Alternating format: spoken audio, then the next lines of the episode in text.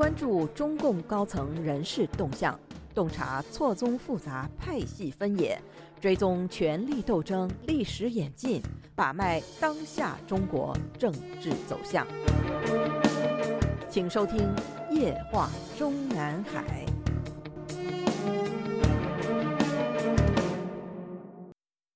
听众朋友们好，欢迎收听美国自由亚洲电台《夜话中南海》节目，我是节目的播讲人和撰稿人高鑫。我们今天所要播讲文章的题目是：对刘亚洲的处理不是不报，时候未到。从三月下旬开始，因为《香港明报》的一则京城密语，刘亚洲料将牢狱度残年，把已经延宕数年的刘亚洲案重新炒热，至今未衰。我们之所以说是重新炒热，是因为所谓的刘亚洲涉嫌贪腐，早在六年多前即已经开始被外界媒体不断披露了。日前，大纪元的评论人士刘晓辉介绍说，刘亚洲被抓的消息早在2021年12月从一名旅美中国作家秘鲁协处就曾经传出，如今港媒放风，表明其案件业已坐实，不日就可能公布。提前放风是让外界做好心理准备。而事实上，刘亚洲到底是2021年底还是比这个时间更早即已经被抓，虽然暂时还无法查证落实。但刘亚洲的从失事到最后一次公开露面，则是远早于2021年。2017年1月26日，博讯新闻社刊登独家报道，刘亚洲上将免职导火索是白领，拿下理由是贪腐，根源是政治错误，免职或许只是厄运开始。说是中共此波军队高层大调整，四十七名中将以上军官被去职或调职，其中包括还没有到退休之龄的国防大学政委、前国家主席李先念女婿刘亚洲上将。李亚洲作为曾经红极一时的中共高级将领，突然去职，引起外界高度关注。这篇六年多前的新闻稿中说的。中共此波军队高层大调整，具体指的是习近平于二零一五年开始至二零一七年底结束的军改方案落实过程中的必然要有的人事调整。赶在二零一七年年中产生十九届中央委员候选人名单之前即告一段落。博讯社的这篇新闻稿中详细介绍说，从军方知情人士获悉，刘亚洲上将这次被免，拿下理由是贪腐，根源是政治错误，而导火索却与前不久中共高调宣传的纪念长征胜利八十周年有关。在这次纪念活动中，刘亚洲作为军方总策划，居然把老情人白灵从美国好莱坞找回来担纲主演。白灵为原成都军区歌舞团舞蹈演员，六次后去美国拍了很多三级片，这也没什么。关键是，他曾经在美国国会作证，说自己被中共部队的高官潜规则过。白灵穿着红军军装搔首弄姿，左派网民反应强烈。据悉，中共总书记习近平闻报龙颜大怒，下令彻查。一查，拔出萝卜带出泥。总策划是刘亚洲，把白灵从美国弄回来当主演也是刘亚洲。白已经五十四岁多了，刘上将不知道哪根筋搭错了。该报道中还说，博讯社驻京记者从可靠渠道了解，刘亚洲被免职的理由是贪腐。消息透露，二零一六年刘亚洲上交了一点七亿赃款，以为没事了。但最近被成都前下属举报贪腐问题，军队高层交出赃款换取从轻或免于惩处，这个做法较为普遍。博讯社曾独家披露说。空军前政委田修斯上将就交出了一点三亿赃款。本社还披露，范长龙、廖锡龙土赃四千三百万豁免追究，而刘亚洲交出一点七亿赃款，出乎本社记者预料。因为去年流传出刘亚洲在国防大学的演讲中，刘自称只有两个高级将领不受贿，他是其中之一。如上引述的是博讯社的原文，其中关于刘亚洲在国防大学演讲中自称只有两个高级将领不受贿，他是其中之一的说法。自该报道发表的六年多来，被太多的外界评论人士所引用。但事实上，这里的“受贿”二字可能是原文作者的无心之错，因为刘亚洲当年说的是行贿，而不是受贿。二零一六年七月六日，时任国防大学政委刘亚洲在国防大学学习贯彻中共中央总书记习近平七一讲话理论座谈会上发表讲话时称。徐才厚在弥留之际说了两句话：一是郭伯雄的问题比我严重的多；二是大军区正直的将领中没有给他送钱的只有两个人，一个是刘源，一个是刘亚洲。他还称古俊山给徐才厚献了女歌星，献了女演员，献了女服务员，这还不算，他居然把自己的女儿献给了徐才厚。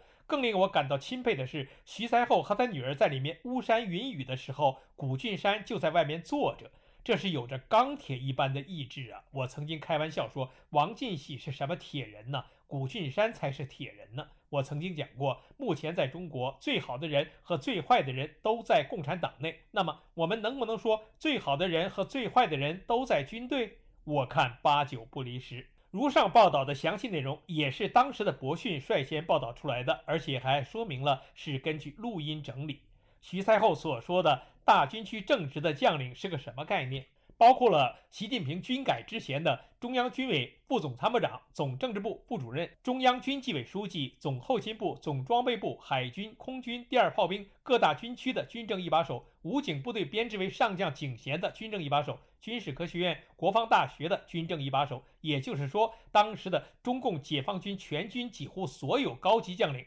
包括现在在二十大上继任中央军委副主席的张又侠。都给徐才厚送过钱。郭伯雄比徐才厚早两年任中央军委副主席。据当时刘亚洲透露出来的徐才厚的说法，给郭伯雄送钱的高级军官和将领，肯定比给他徐才厚送钱的人更多。那么，当年同为中央军委副主席的郭伯雄和徐才厚，无论谁受贿更多，被他们两人在位时先后提拔到正大军区级的高级将领中，虽然只有太子党出身的二流及刘亚洲和刘源没有向郭徐二人行贿。但恰恰就是这两个人都没有被习近平在军改过程中续用，更何谈像张又侠一样被重用？刘源比刘亚洲年长一岁，被宣布退役的时间也比刘亚洲早一年。如上博讯新闻社二零一七年一月二十六日刊登独家报道，刘亚洲上将免职导火索是白灵，拿下理由是贪腐，根源是政治错误，免职或许是厄运开始。一文中还说。消息人士分析，刘亚洲被免职或更深层原因是政治问题。他曾经发表言论说政治工作无用，被习近平批示老糊涂。有理由相信刘亚洲政治立场和习核心不一致，成为被拿下目标。有人认为安排白灵演长征片，就是有人给刘亚洲挖坑。据悉，举报刘亚洲的这位前下属被保护起来，说明对刘亚洲要动真格，免职只是开始。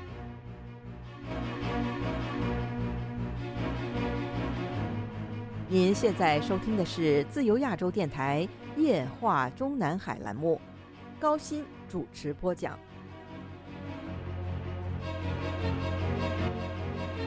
报道说，央视那套震撼世界的长征在央视军事纪实频道播出之后，因为白灵参与设置的一期节目，《人民日报》旗下《环球时报》在社交媒体刊文，不点名设置单位，启用污蔑解放军的艳星。出生于四川成都的白灵，于1990年代移居美国。环时文章批评他在海外走低俗路线，自我作践。这件事刚好发生于中共十八届六中全会召开之际。白灵于2017年10月25日发表公开信，给央视的朋友们道歉，并强调其爱国立场。白灵在其公开信中说：“在这里，首先我要给央视的朋友们道歉，由于我的参与给你们工作上带来的不便。”表示深深的歉意，也给所有的你们大家网上的对我有意见的朋友们说声对不起。你们爱国的热情和诚心深深的打动了我。我因为过去好多网友提到的一些经历和事件感到深深的遗憾和歉疚，但那已经过去了。从今以后，我要让你们看到一个全新的白灵，一个满满正能量的白灵，一个中国的白灵。这次重走红军长征路，对我来说是一次灵魂的洗礼蜕变。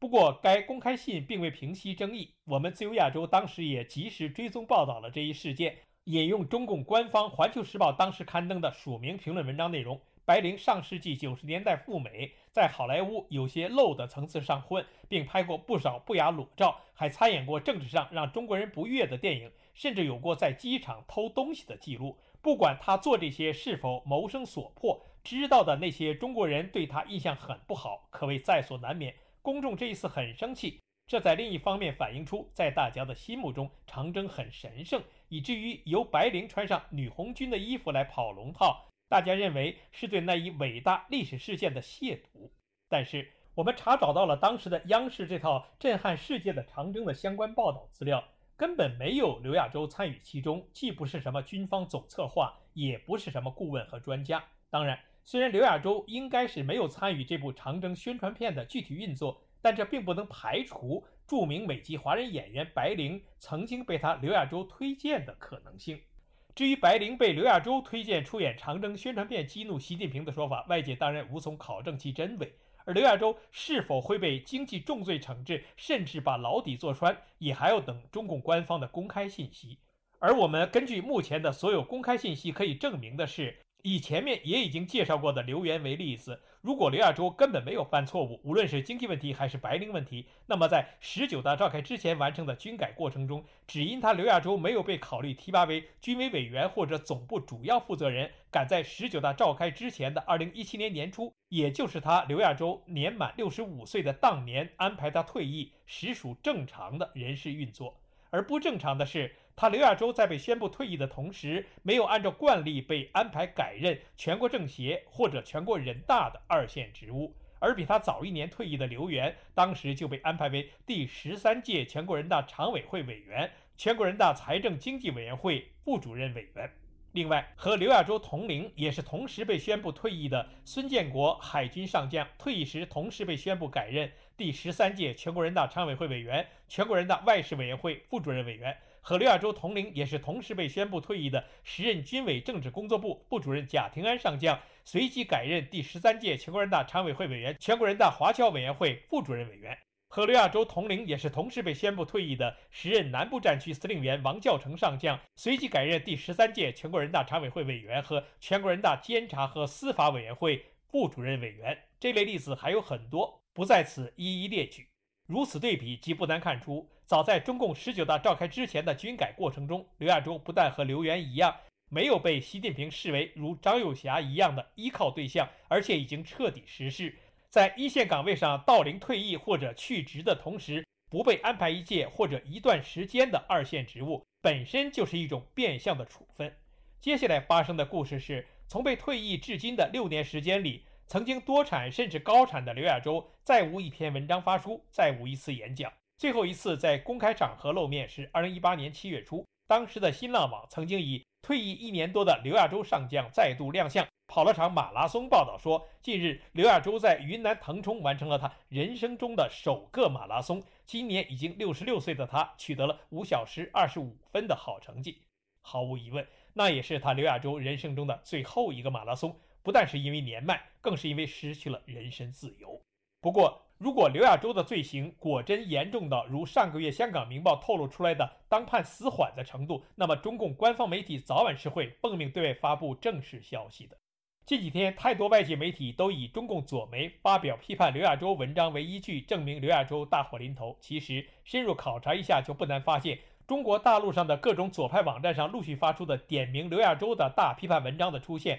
最早可以追溯到2007年。这部分的详细介绍会在本专栏的下篇文章中进行。这里着重指出的是，截止目前，刘亚洲要倒大霉的最可靠、最有说服力的依据，还是军队开始奉命肃清刘亚洲有害信息。详情见中国资深媒体人高宇本月十二日在推文中所说的“军队有动静了，网络还没动静”，以及同时附上的一张清理刘亚洲有害信息的通知贴图。许多媒体同时也在奇怪，中共官媒为什么对刘亚洲案至今没有报道？依照我们的判断，不是不报，时候未到。因为刘亚洲若获开除党籍待遇，因为他的退役上将未结，需要有军纪委上报中共中央批准这一程序。待走完这一程序之后，官媒自然会奉命行动。至于有没有必要让他刘亚洲把牢底坐穿，虽然习近平对此肯定已经有了复案。但从程序上讲，还是要等宣布把他清除出党之后，再走所谓的司法程序，就如同几年前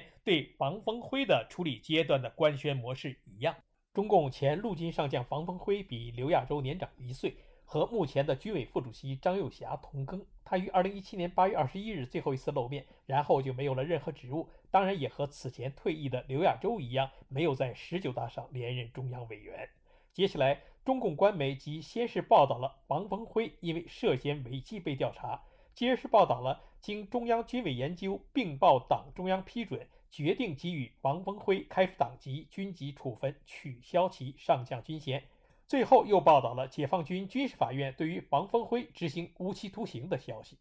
听众朋友们好，我们今天的夜话中南海节目就播讲到这里。我是节目的播讲人和撰稿人高鑫，谢谢各位收听，我们下次节目再会。